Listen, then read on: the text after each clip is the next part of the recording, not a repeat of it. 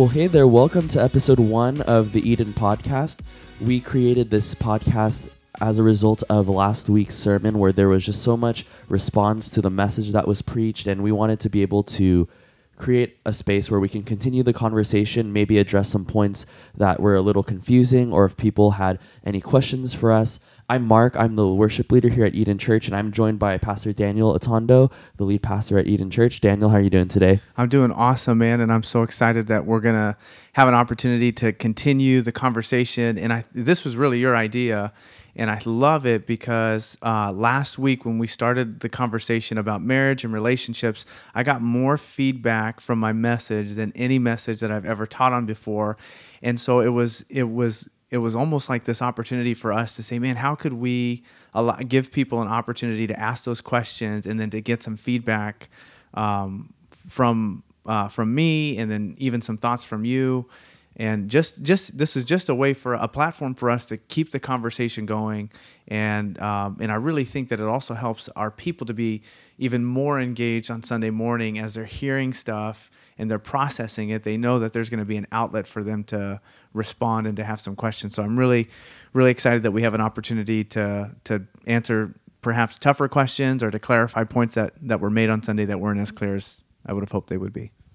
Totally. And just to keep everyone up to date, right now we are going through a series called The Vow. Daniel, do you have any thoughts about the series and what we're kind of talking about for the next couple weeks? Yeah, this has been really a fun series to do. One of the reasons why I feel like it's so fun is because anytime I teach on something, I feel like I gain so much more from it for my own personal life, and it causes me to reflect on things. And so this has been really healthy for my own marriage, and uh, and so I I love talking about areas of my life that I probably naturally wouldn't give energy to. Um, so it's really really great, and I and I know that it really has maybe hit a nerve with a lot of our people and some of the experiences that that they've been going through because marriage is like one of those I mean it's in a lot of cases it's the most important in every case it's the most important relationship uh, that you have outside of your relationship with God. And so the challenge for many people is that a lot of people didn't grow up in a home where maybe they feel like they had the best model of what marriage looked like. And so there are a lot of people in our culture that are getting married but how to navigate some of the the difficulties of the, that relationship uh, has just never been a part of the conversation. And so that's part of what we've been trying to do is really help people give people some tools and some principles to navigate their own relationship and and to really strive to have a great marriage that that honors the other person but also honors God. Totally. And so you can keep up with the series on SoundCloud you can look up Eden Church, or you can also look up Eden on Apple Podcast, where we upload all the sermons. So we encourage you to t- check them out, take a listen, and then come back here for the conversation. But let's dive in. So last week, yesterday actually, you, the message kind of focused around this idea of mutual submission, and that's kind of a scary word, I think, when I hear that personally. So can you kind of clarify that, or can you give maybe some examples of what that looks like? Yeah, no, and you were not the only one, Mark. When I when I uh, kind of read through the passage this week, I felt like I could hear uh, someone take a deep breath. If uh, but it was so quiet, it was like deafening silence in the room, and so um, I think that for us in our culture, that word submission has really been a pressure point. It's been a, a point of contention. And I really think that, like all throughout history, people have used the Bible and verses in the Bible, taken them out of context, and used them to um, to a, a lot of times further whatever you know kind of personal philosophy they have. And uh, and I think that this this is the the passage that we tackled this week was one of those types of controversial verses, and uh, and so we were looking at Ephesians chapter five verse twenty two through 27 actually it's really 21 through 27 and paul starts off with giving wives uh, some direction on how to give on how to do their part to contributing to a great marriage. And right away he it says wives submit to your husbands. And so as soon as those words came out of my mouth i felt like that it almost sucked the air out of the room. Did you did you feel that at all? Kind of yeah and even just going over the slides this week. I was like, man, this is gonna be a this is gonna be a spicy week. But yeah, I, I totally could feel that. Yeah, and I think that part of the reason why is because people in in in a lot of ways have really um, just and this is just in my study, so it's possible for someone to listen to this podcast and walk away from a, with a very different interpretation of Ephesians chapter five.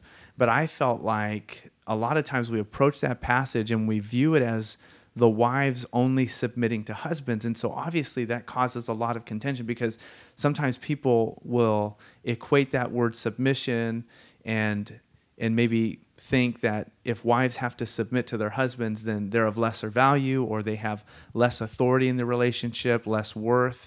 But that's not actually what the passage is teaching at all. And we talked about this on Sunday a little bit, where um, the words, the verb submit isn't even in our oldest Greek manuscripts. And and so then we were asking, you know, how how do we know that that word should even be there? Well, it's because it was based on verse 21, which said both people, both husband and wife, were to submit to one another out of reverence for Christ. And so that to me helps to helps to really bring the value of that that verse that it's not just wives submitting to husbands, but husbands also submit to wives out of reverence for Christ. But the way in which we do that is is the unique part. The calling for the wife is unique. Submission for the wife is unique to compared to the submission toward the husband.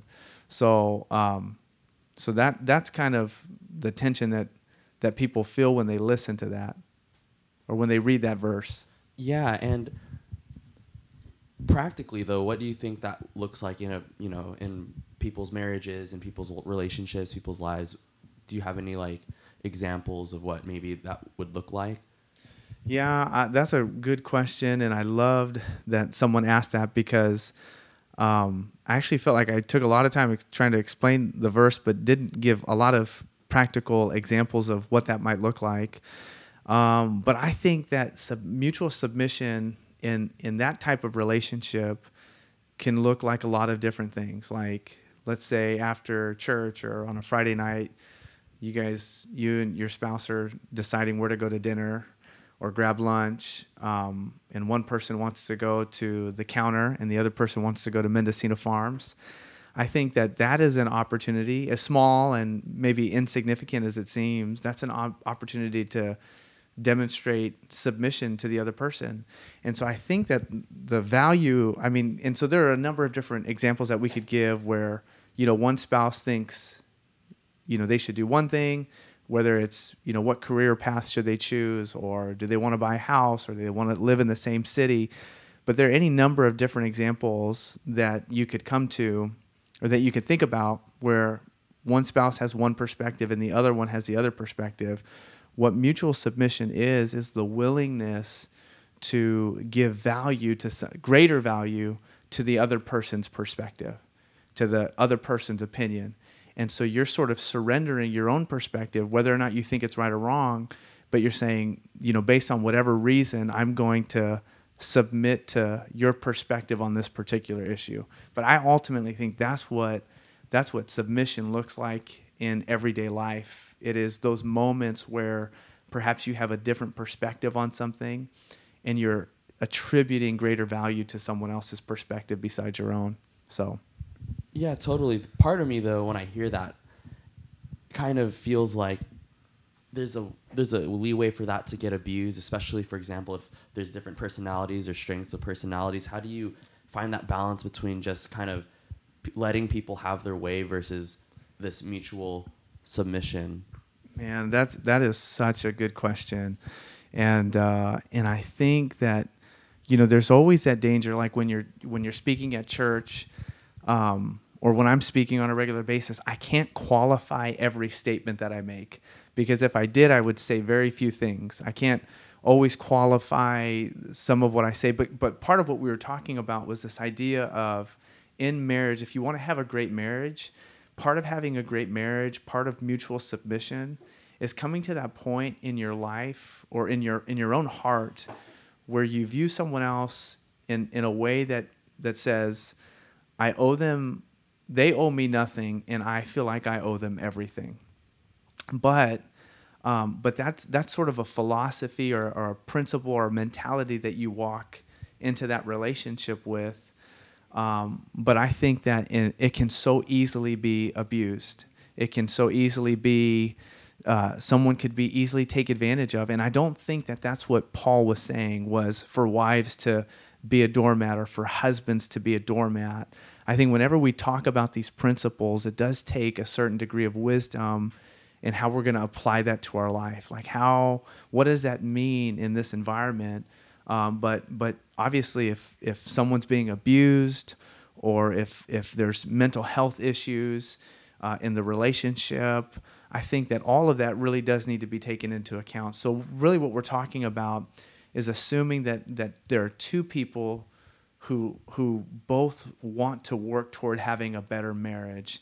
Um, then then these principles will be really really effective. I even think in some cases where if there's one person that's committed to having a great marriage and the other person is perhaps passive about it or they're unaware of some of the the conflict that's emerging in their relationship, um, I think that it's still effective. But I think that in in certain circumstances, um, that you know you have to honor God with your heart you have to treat the other person with love and respect. Um, but um, but at, but but there are some circumstances where these these principles need to be applied with wisdom. Yeah, totally.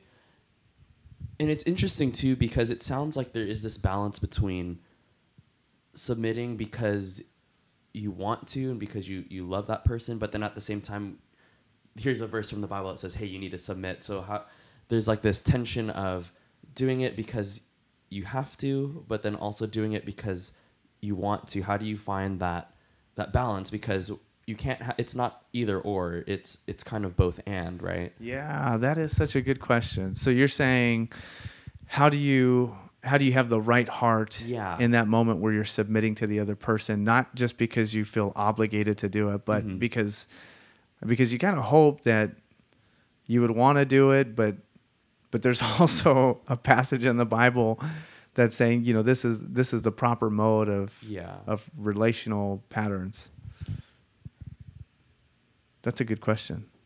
And I feel like that transcends just marriage and relationships, though. That's everything with our relationship with God, with each other, whether it's like spouses or, or friends or anything like that. I feel like there's always that tension of doing it because it's objectively right and better, but at the end of the day, too, our hearts should be in it, right? So, Yeah, and I and I think I I mean I don't know the ultimate answer to that, but I don't you know, I, I don't think that obligation is like the highest the best motivation for something, but I also don't think it's the worst motivation. Mhm. I feel like um, I feel like if in marriage or in anything, uh, you're in a you're in a like if every decision that you're doing is in, that you're making is based out of an obligation to do it, that's probably an unhealthy sit, situation that you're in. But if if 90% of the time you're doing it because you love someone and you're passionate about it, uh, and there's like a 10% time where it's like, okay, now I kind of feel obligated. Um, that's probably a healthier ratio. But I would say that I don't think, I personally don't think that uh, duty is is a horrible motivation. I think it is a horrible motivation if that's like your primary motivation 100% of the time. But I think that sometimes we do operate out of duty. Sometimes we have we do things even when we don't want to do it. Um, and I think that even in marriage, sometimes you're you're taking out the trash because your wife asked you to, to take out the trash, and you're not necessarily like jumping up and celebrating uh, to do that. But I also think like when it's Valentine's Day and you want to celebrate your spouse, if you're doing that out of obligation, um, that's that. I feel like that those are some things to pay attention to. Uh, Mhm. So, but that's a great question, and I don't I don't completely know, but I, I think you live in that tension. Yeah, and I think just a disclaimer too. We don't. We're not experts on this. We, I'm not. You know, we we, we don't claim to have authority necessarily on on this. Um, I'm single. I'm not married or anything like that. And and you mentioned it in the sermon too that you know you know we're all works in progress and we, we all haven't made it yet, right? So I think Yeah. that's another thing that's just super important to to note is that we're all on a journey together. Yep. No, that's such a good point. And and what I talked about early on in the message was that like just because I'm teaching on this stuff, this is not stuff that I have like perfected or I've arrived at even in our own marriage. Um, but but I do research and I'm looking at what what people who have great marriages say about how to have a great marriage, and and applying it to my own life and and and finding value in those principles and, and the truth of God's word. And so it's from that place that I share this information, not from a place of like, man, I've our marriage, we never argue or um, we never have conflict or you know any that that is not the perspective that that I come at this with. I come at it really from humility because you know what's funny is that I, ta- I talked about um, early on in our marriage, Sunday mornings were like the worst and most difficult mm. time. Mm. To, uh, we would just always have conflict. And so I don't know if that was like spiritual attack or what was going on, but there just seemed to be a regular pattern of that. But now it's like even when I teach on relationships, I notice that it's like I have to keep my marriage on guard during those mm. times mm. because um, it's just it's just kind of what happens. So yeah. And that's something too I've realized that I've kind of had a misconception about. I think a lot of times when we see people giving some sort of talk or when you watch a TED talk or you go to some sort of convention, I think you automatically assume that whoever's talking is an expert on this field. And I think we kind of bring that to church too when we kind of have that thinking of, hey, you're the pastor. You're supposed to have your life together. You're supposed to know exactly what, what to say and to speak into these situations. And I, I think I've been realizing too that that's totally not the case about that. Yeah, no, and I think yeah, and I think that's so good too. And I love that we get to start a church and and a lot of the people that are part of our community are people who are just figuring out faith or trying to understand faith for the first time. And so they really have like no cultural sense of what church should be or what the pastor should be and i'm grateful that like we have the opportunity to kind of shape that and to say like man i i'm i'm on the journey with you too at the same time i do think like you know there's i i people know that i'm i'm pursuing jesus and i'm trying and you know i'm i'm i'm walking with god and and there's an element where god has you know transformed my life but at the same time I'm just I'm on the journey with everyone else. In every season, I'm I'm figuring out how to apply His truth to my life in a different way. Yeah, totally. And so, kind of changing gears too. We, you know, we're talking about marriage, and this is a series that's focused primarily on marriage. But I do think there is a certain demographic of people who aren't there yet, right? They're they're either single or they're in a relationship and they're moving towards marriage. But I feel like this idea of mutual submission is something that transcends marriage, right? That's something that we can all be practicing in our relationships with everyone else around us. So, can you kind of speak into that too? Like, how are how are ways that you can do that with people around you, not just your spouse? Yeah, no, I think that that is so true. Um, I and because I think that with every relationship that we have, we have the potential to influence people, and I feel like what my my hope is I mean, this may just be my unique, my person, my wiring and how God made me, but it's like, man, I, I want people to walk away from, you know, uh, an encounter. I want to, you know, if I meet someone, it's like, man, I want them to feel lifted up. I want them to be feel like they're cared for and, and valued. But I think that this idea of, of mutual submission is is just is submission in general is is just a huge way for people who follow Jesus to really show the love of Jesus to their world around them. And that could be as, you know, the first thing that kind of comes to mind is if I'm having a conversation with someone and maybe they don't have the same viewpoints that I do. It's like I my I don't have the burden in my heart to to make sure that by the end of that conversation they see things the way that I do.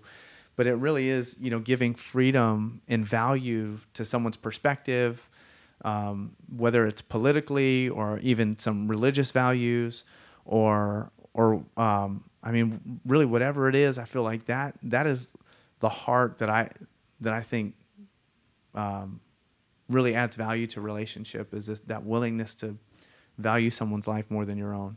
Yeah, totally. And I think it's definitely countercultural, especially where we're at in the Silicon Valley, where it's very much doing what you need to do to elevate yourself and kind of putting advancing yourself in life and working really hard and you know it's it seems like it's very much self-driven and I think that's the beauty of this modeling what Jesus did is by putting others before ourselves.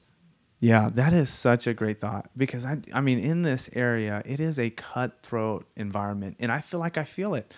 Um, we work out of a co-working space and so there are a bunch of startup organizations all around us and great people love them but you can tell that these people are in, in our environment are really operating with a lot of tenacity and they're getting after it and they're doing what they need to do to help their organization survive and uh, and and when you're in kind of that survival mode you are kind of thinking you know like dog eat dog i've got to i've got to make sure i take care of myself um, but i do think that the gospel and the heart of Jesus sort of flips that upside down and really produces a I don't know. Did you just say counterculture? Yeah, counterculture. I think that yeah. that's a perfect way to describe what this does to your relationships and the way that you see other people.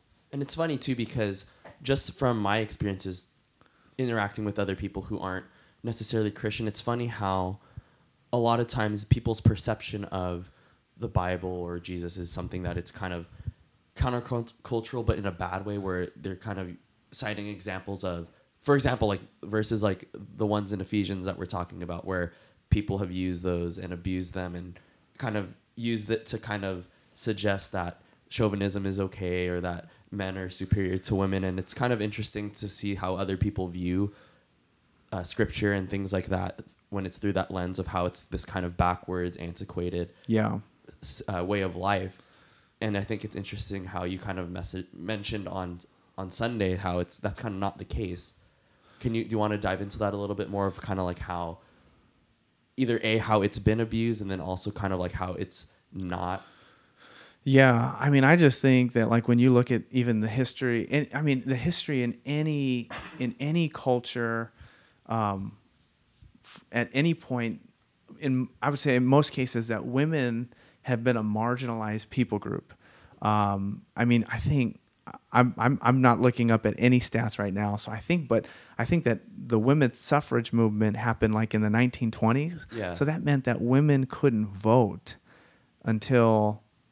Uh, 100 years ago. Yeah, I mean, and and that's crazy to think that they weren't given, that they weren't viewed in such a way that their that their their thoughts or their perspective on how to lead the country was even taken into account.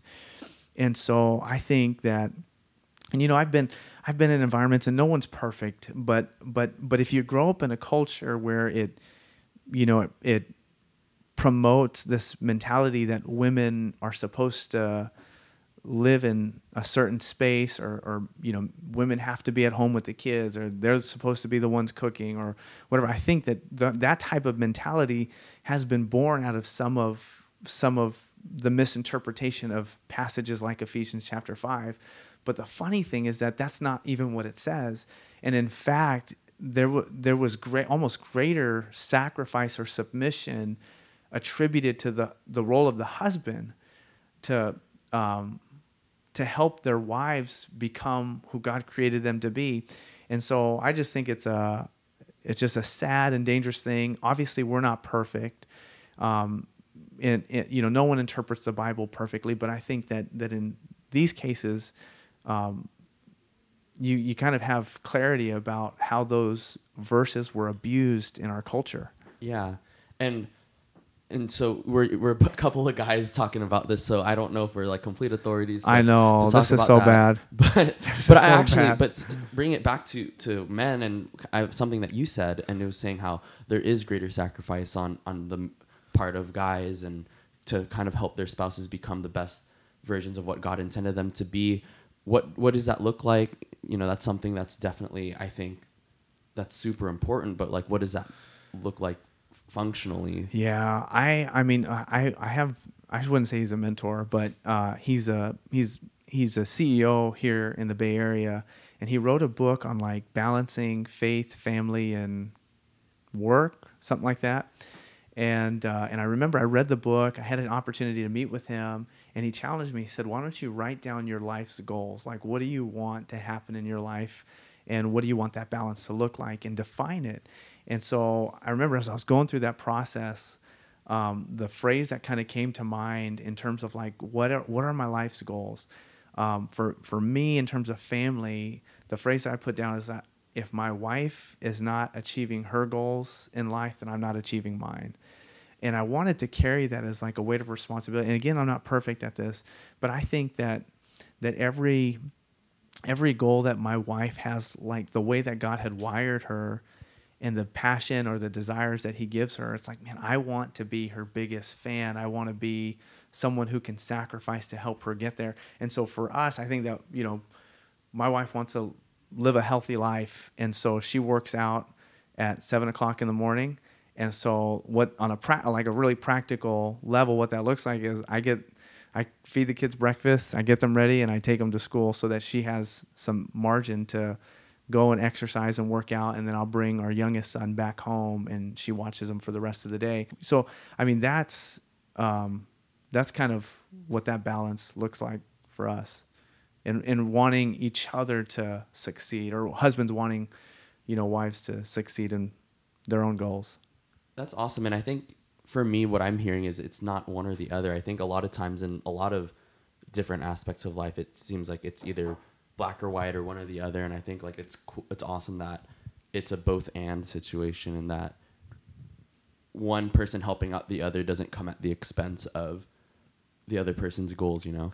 Yeah i mean you and and i think that's that happens in like an ide- ideal situation but i would say that you know my wife has sacrificed so much for us to plant a church and even though she like this is part of her vision too for her life um, she didn't get to do a master's level education or whatever and i've been able you know she's given me the freedom to pursue further education and and all that sort of thing. So um, so she i you know and i think this is like part of it is like i i, I feel like i owe her a lot and mm and and so yeah. So i think you know that sacrifice is a real thing. It's not an easy thing. It's a pain. It's a, it's called i feel like you know jesus' sacrifice wasn't easy for yeah. us and it doesn't always feel amazing but it is kind of the greater value that you that you that you want to be a part of the character of your your relationship is that mutual sacrifice so so yeah that's uh that's kind of the conversation that we we uh we've had i guess since sunday yeah this was good this is a good first episode i think so we have some big news coming up too that we're going to be rolling out in a few next week actually so if you are in the silicon valley stop by our church check out our social media. We'll definitely be doing another one of these next week. So bring questions, and I think this was something that I think a lot of people can can grow from. I definitely want to continue like interacting and continuing the conversation. Is there anything else you wanted to to plug before we wrap this up? No, I'm just so excited that we get to have the continue the conversation, and we are going to make some. Uh, big announcement uh, this Sunday about the future of Eden. And so, uh, if you're listening to this podcast, we would love for you to join us. We meet there every Sunday. Uh, 10 o'clock. 10 o'clock. Castlemont Elementary. Castlemont Elementary, West San Jose, Campbell area. So if you're nearby, join us. It's gonna be, it's gonna be a great, great season. So awesome. Well, th- thanks Daniel for your time to record this podcast. And if you're listening, thanks for giving us your time. And hopefully, we'll have a link in the description for you to send any questions in. Our links to our social media accounts will be there too. But that was episode one. Thank you so much for listening. Woohoo!